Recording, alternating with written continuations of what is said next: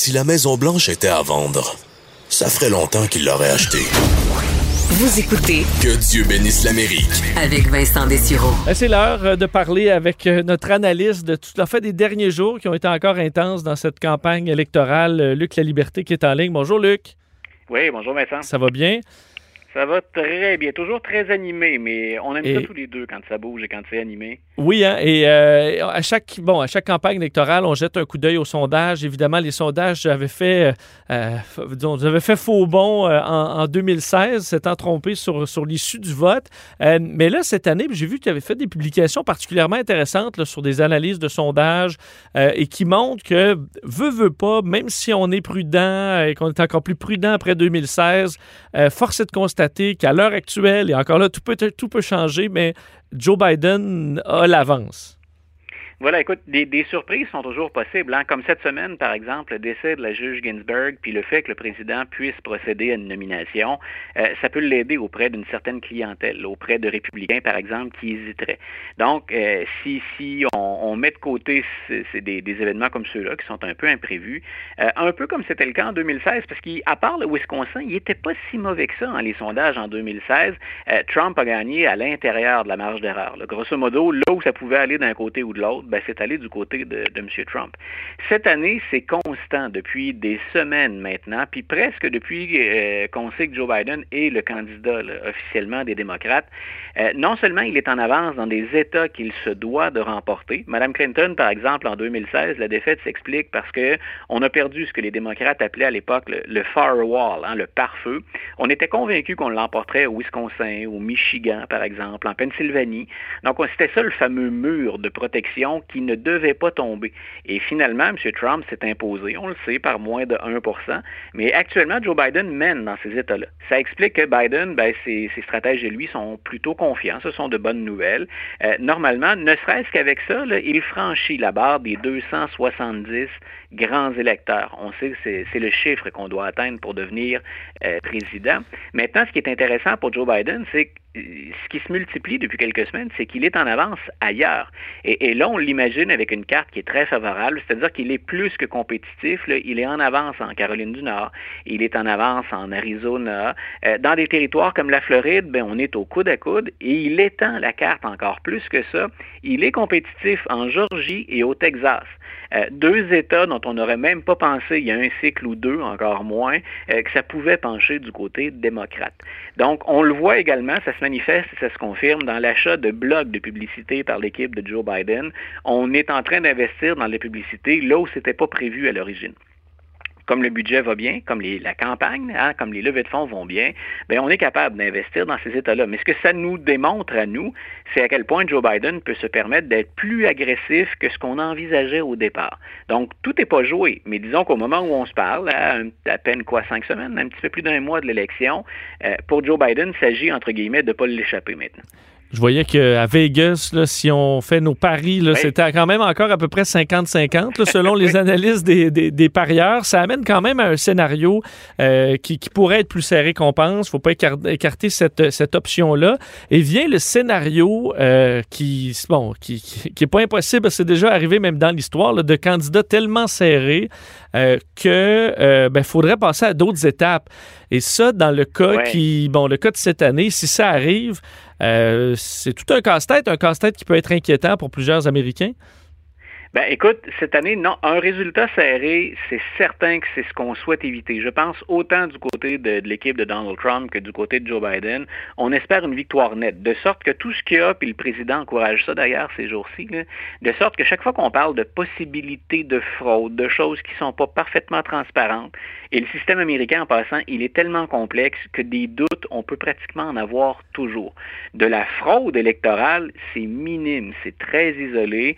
Puis encore, euh, dans la journée de vendredi, le directeur du FBI, Christopher Wray, a dit, euh, jeudi plutôt, donc il a dit, il n'y en a pas de fraude. Euh, on, on- puis nous, on n'en voit pas actuellement, on n'en perçoit pas sur le terrain. Ben, pas, Mais pas de fraude que- massive. On comprend que si on cherche euh, Oui, des voilà. poux, on va en trouver. Là, sur, sur tous Oui, les États américains qui ont des systèmes, dans certains cas très vétustes, on va en trouver. Oui, puis ce sont, mais ce sont des cas isolés qu'on est arrivé finalement à, trouver, à, débusquer. Donc, mais de dire on, influence un résultat à partir de, fraude électorale, M. Ray a été très, très rassurant là-dessus. Euh, mais au-delà de ça, donc, ce qu'on souhaite éviter, bien sûr, c'est un résultat serré. Il faudrait, ça prendrait idéalement une victoire nette. C'est ce qu'espère Biden. Quand je disais tout à l'heure, il est en train d'agrandir sa carte ou d'élargir le nombre d'États où il fait campagne. Si on voit qu'on a une chance de faire pencher la balance dans un État qui est imprévu, ce qu'on veut, nous, c'est cumuler le plus de grands électeurs. Parce qu'il y a un scénario qui est encore possible. Statistiquement, les probabilités, c'est très faible, mais il y a un scénario d'égalité qui est envisageable. Euh, ça pourrait se terminer 269 à 269 pour les grands électeurs. Ça nous mène au nombre total de 538. C'est ça qui est en jeu lors de l'élection, 538 grands électeurs. Euh, c'est possible qu'il y ait ce jeu-là. Et à ce moment-là, le, le sort de l'élection, il se décide à la Chambre des représentants.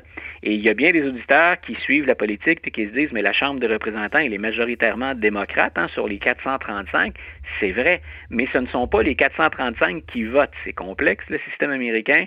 C'est grosso modo l'équivalent d'un vote souvent par État qui permet de trancher. Et il y a 26 États actuellement sur les 50 qui ont des législatures républicaines. Pour faire une histoire courte, en cas d'égalité, si ça se rendait à la Chambre des représentants, Donald Trump pourrait l'emporter malgré tout. Et là, on peut imaginer, si on parle souvent des partisans farouches du président qui peuvent faire du grabuge, qui ont parfois des discours violents, on a vu aussi des dérapages importants du côté gauche ou progressiste. Euh, dans certains cas, c'est pas majoritaire, mais on peut imaginer la grogne puis les manifestations qu'il y aurait. Il y en avait eu à l'an 2000 quand M. Bush avait été élu de façon serrée puis de façon controversée en Floride. Euh, j'ose à peine imaginer ce que ce serait si M. Trump triomphait en plus après une égalité, puis un vote de la Chambre où les démocrates sont majoritaires, mais où le nombre d'États favorise le président. Vous y perdez votre latin, c'est complexe, c'est vrai, mais essayez d'imaginer à quel point ça donne prise à toutes sortes de ragots, récits, complots. Euh, ça fait vivre beaucoup de, de chroniqueurs et de commentateurs politiques, mais c'est assurément pas bon pour la démocratie américaine. Alors évidemment, Luc, euh, le décès de la juge Ginsburg a fait grand bruit, mais entre autres, on a pu remarquer un changement complet de discours des républicains qui disaient en 2015 à Obama ben, qu'ils ne pouvaient pas nommer euh, un nouveau juge dans la dernière année d'un mandat. Cette année, à quelques semaines du vote, ben, c'est complètement différent. Est-ce que les républicains peuvent en payer le prix de ça, de changer d'idée euh, de façon aussi flagrante, ou au contraire, maintenant, dans la politique américaine, on peut dire à peu près n'importe quoi et on s'en sort? Oui, on va voir, Vincent, dans les, probablement la semaine prochaine. Les premiers sondages où ces données-là vont être considérées. On va les avoir probablement la semaine prochaine. Donc, on verra. mais je pense que les, idées sont, tellement faites là-dessus que ce qu'on retient surtout, puis c'est presque c'est presque regrettable de le dire comme ça, c'est qu'effectivement, on ne va pas retenir la parole des républicains. Ce qu'on va retenir, c'est que ben, c'est une occasion idéale. Euh, les démocrates n'ont jamais dit on ne nommera pas personne dans la dernière année. Hein. donc, eux, euh, mais je suis certain que les démocrates, dans la même position, voudraient procéder avant le vote du 3 novembre. Parce que ce qui est encore plus douteux, c'est de le faire dans ce qu'on appelle la lame duck session. C'est-à-dire quand le Sénat siège, mais après l'élection, avant l'entrée en fonction des nouveaux sénateurs. Parce que les nouveaux sénateurs qui vont être élus, le Sénat puis la Chambre qui vont être élus le 3 novembre, ils vont commencer à siéger uniquement le 3 janvier. Le président, lui, c'est le 20 janvier. Pour la Chambre et le Sénat, c'est le 3 janvier. Donc, idéalement, on laisse passer le temps entre l'élection du mois de novembre puis l'entrée en fonction du nouveau Congrès le 3 janvier. C'est rare qu'on ait des décisions majeures là-dedans. Donc, on ne voudrait pas nommer un juge puis entériner une décision dans cette période-là. Ce qu'on veut le faire, c'est alors que le président encore un pouvoir qui est tout à fait légitime. On veut faire ça avant le 3 novembre. En plus, pour M. Trump, ben, il y a un avantage de le faire le 3 novembre, c'est que vous dites à votre base électorale, puis vous dites surtout aux républicains qui seraient dans le doute, regardez, je livre la marchandise. C'est le troisième juge, la troisième juge dans ce cas-ci, mais c'est une troisième voie conservatrice que je nomme au Sénat. Donc, moi, je pense que les démocrates auraient fait exactement la même chose. On ne va pas prendre la chance hein, de jouer avec la balance du pouvoir ou avec la balance philosophique ou idéologique de l'interprétation des juges de la Cour suprême. Donc, les démocrates l'auraient fait. Ce qui est pénible pour les républicains, ben, c'est de voir passer en boucle les déclarations de 2016 dans lesquelles ils s'objectent, eux, à une candidature dans, dans la même situation. Mais je répète, ça, pour l'instant, ce qu'on voit, c'est une couverture médiatique très, très intense. Ça met même la mort de la juge Ginsburg un peu de côté, puis c'est regrettable. On parle plus de la politique que du décès d'une femme qui a eu une vie assez extraordinaire. Euh, mais on verra probablement la semaine prochaine si les républicains paient le prix de déclarations qui sont, pas juste qui ont l'air, de déclarations qui sont hypocrites. Est-ce que, parce que certains démocrates, euh, bon, semblaient sortir la menace d'une riposte, là, dire si on gagne euh, clairement après au, 3 novembre, ben après on peut changer, on peut ajouter des juges, on peut même modifier euh, la carte électorale en notre faveur. Est-ce que ça, ça peut pas leur nuire aussi dans la mesure où là, des, des, des républicains modérés qui sont tannés de Trump, mais ben, vont dire ouais, ben là, moi, c'est parce que rendu là, je vais préférer voter pour Donald Trump dans le but de m'empêcher que les démocrates, dans le but d'empêcher que les démocrates prennent le contrôle comme ça euh, de, la, Cour suprême ou euh, décident de faire une trop grande riposte. Est-ce que ça peut se retourner contre les démocrates? Il y a plusieurs angles hein, pour répondre à ta question correctement. Dans un premier temps, moi, si je suis un Américain, je suis un peu inquiet de voir ça. Euh, c'est qu'il y, a vraiment plus de discussion et de logique. On est dans un combat de rue, hein, c'est un combat à finir. Et euh, grosso modo, Chuck Schumer l'a même exprimé comme ça. Il n'y a rien tout est sur la table à partir du mois de janvier si on gagne. Euh, ben, ça veut dire vraiment, hein, on, est en guerre ouverte. C'est pas une guerre euh, au sens physique, mais c'est une guerre législative, c'est une guerre politique. Il y a vraiment maintenant au moins deux pays à l'intérieur de ça. Euh, en même temps, il y en a beaucoup qui reprochaient aux démocrates de toujours finalement tendre l'autre joue ou de ne pas jouer le même jeu que les républicains qui, eux, c'est très très clair dans leur stratégie. Mitch McConnell ne s'en cache même pas. C'est la victoire d'abord. On va d'abord aller vers la victoire, puis ensuite on parlera euh, des autres sujets ou de la manière. Mais il faut d'abord gagner. Et souvent, on a reproché euh, aux démocrates une forme d'hésitation. On a même du côté républicain, parfois, chez, certains commentateurs, dit il manque un petit peu de virilité. Hein? Il manque un petit peu d'huile de bras chez les démocrates ils sont un peu mous. Donc là, on répond vraiment hein, au feu par le feu. Euh, le feu, moi, je pense qu'il est en train de brûler la démocratie américaine. C'est un peu ça, ultimement, qui, m'agace et qui, je pense, si je suis un citoyen américain, me dérange un, tout petit peu, voire beaucoup, euh, parce qu'on est littéralement en guerre ouverte.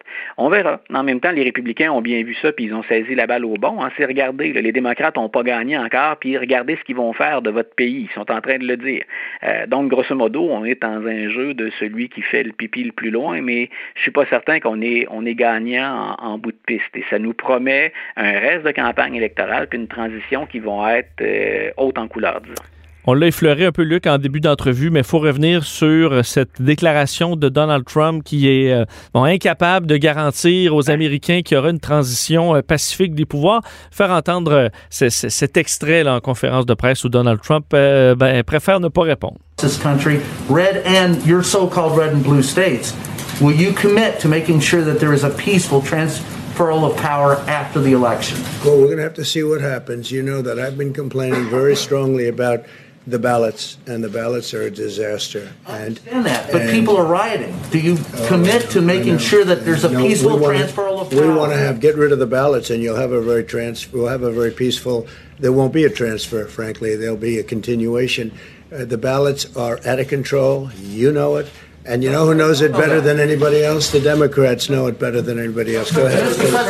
Bon, alors Donald Trump qui euh, dit qu'il va falloir voir, là, pour savoir si on fait une transition pacifique. Il revient toujours sur ses, ses votes, euh, entre autres par, euh, bon, par la poste, qui, bon, qui sont incorrects selon lui, qu'on devrait retirer. Ça a fait grand bruit, cette déclaration-là, cette semaine, Luc. mais qu'est-ce qu'on peut faire avec tout ça rendu là pour s'assurer que ça se passe bien? on a vu que chez même certains républicains, on avait trouvé que le président était allé un peu loin. Ben écoute, d'abord pour nos auditeurs qui s'intéressent de moins près à la question, là, mais qui, s'intéressent à l'élection de façon générale, il euh, faut rappeler que c'est encore un tissu de mensonge de la part du président. Il n'y a aucune preuve, il n'y a aucun indicateur pour appuyer ce que le président affirmait devant les journalistes cette journée-là. Et l'autre, c'est plus l'historien en moi, c'est ma formation première, mais c'est plus l'historien qui, qui s'exprime puis qui va dire euh, c'est une des déclarations les plus irresponsables de l'histoire américaine. Qu'un président américain laisse planer le doute sur l'intégrité du processus électoral et qu'il ne s'engage même pas à reconnaître le résultat, je défie nos auditeurs de trouver quelqu'un qui a déjà affirmé une déclaration qui impliquait ces deux choses-là.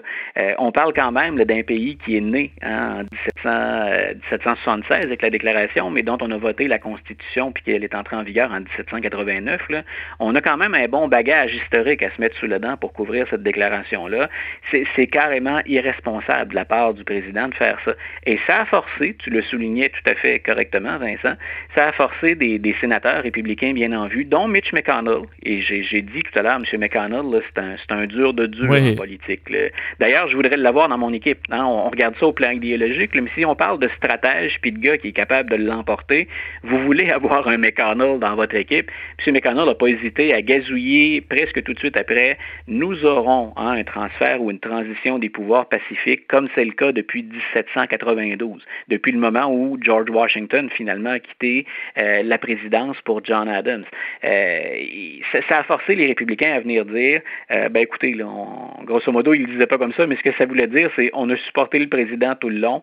ce serait très, très difficile de devenir endosser des propos comme ceux-là. Donc, je répète, hein, j'ai aucune hésitation à dire que c'est carrément irresponsable de faire ça parce qu'on vient encore une fois, puis juste aujourd'hui, deux fois que j'échappe l'expression, donc on vient jeter de l'huile sur le feu. L'idée, c'est que ça grouille, on est en colère, on est inquiet, il y a la COVID, il y a l'économie, il y a euh, les manifestations autour de la question raciale. C'est les deux dernières journées ont été intenses là, avec l'annonce du, procureur général du, euh, du Kentucky dans le, décès de, Breonna Taylor. Donc, on voit que ça reprend, puis qu'il y a des manifestations partout. Et au lieu d'un appel au calme, ou au moins de dire, ben, discutons ou élaborons, président, il fonce toujours. Hein, logique. Euh, puis, ben, même dans le mensonge, il continue. Et cette déclaration-là, elle, elle peut avoir ou entraîner des retombées très, très, très graves. Euh, en même temps, mais ça fait trois ans et demi qu'on envoie de ce genre de déclaration-là ou de choses-là. Donc, laissons les Américains parler le 3 novembre pour voir s'ils vont sanctionner ça ou pénaliser le président. Donc, Trump a mis le feu avec certaines déclarations. En même temps, euh, et pour lui, ça lui donne un certain pouvoir, ce, de, ce, ce, décès euh, de la juge Ginsburg. À qui est-ce que tu donnes la semaine? est-ce que Donald Trump ou Joe Biden a gagné la dernière selon toi? Ben, j'ai envie de te dire, Joe Biden n'a pas été un facteur cette semaine. Donc, je donnerais un match nul, mais exactement, écoute, les gens vont avoir l'impression qu'on s'est parlé longtemps avant, ce qui n'est pas du tout le cas. Exactement pour ce que tu dis, c'est que M. Trump, cette semaine, a la chance de se démarquer puis de passer un message aux électeurs. les conservateurs vont aller voter et ils obtiennent, malgré le, cirque qui entoure l'administration, ils obtiennent ce qu'ils veulent.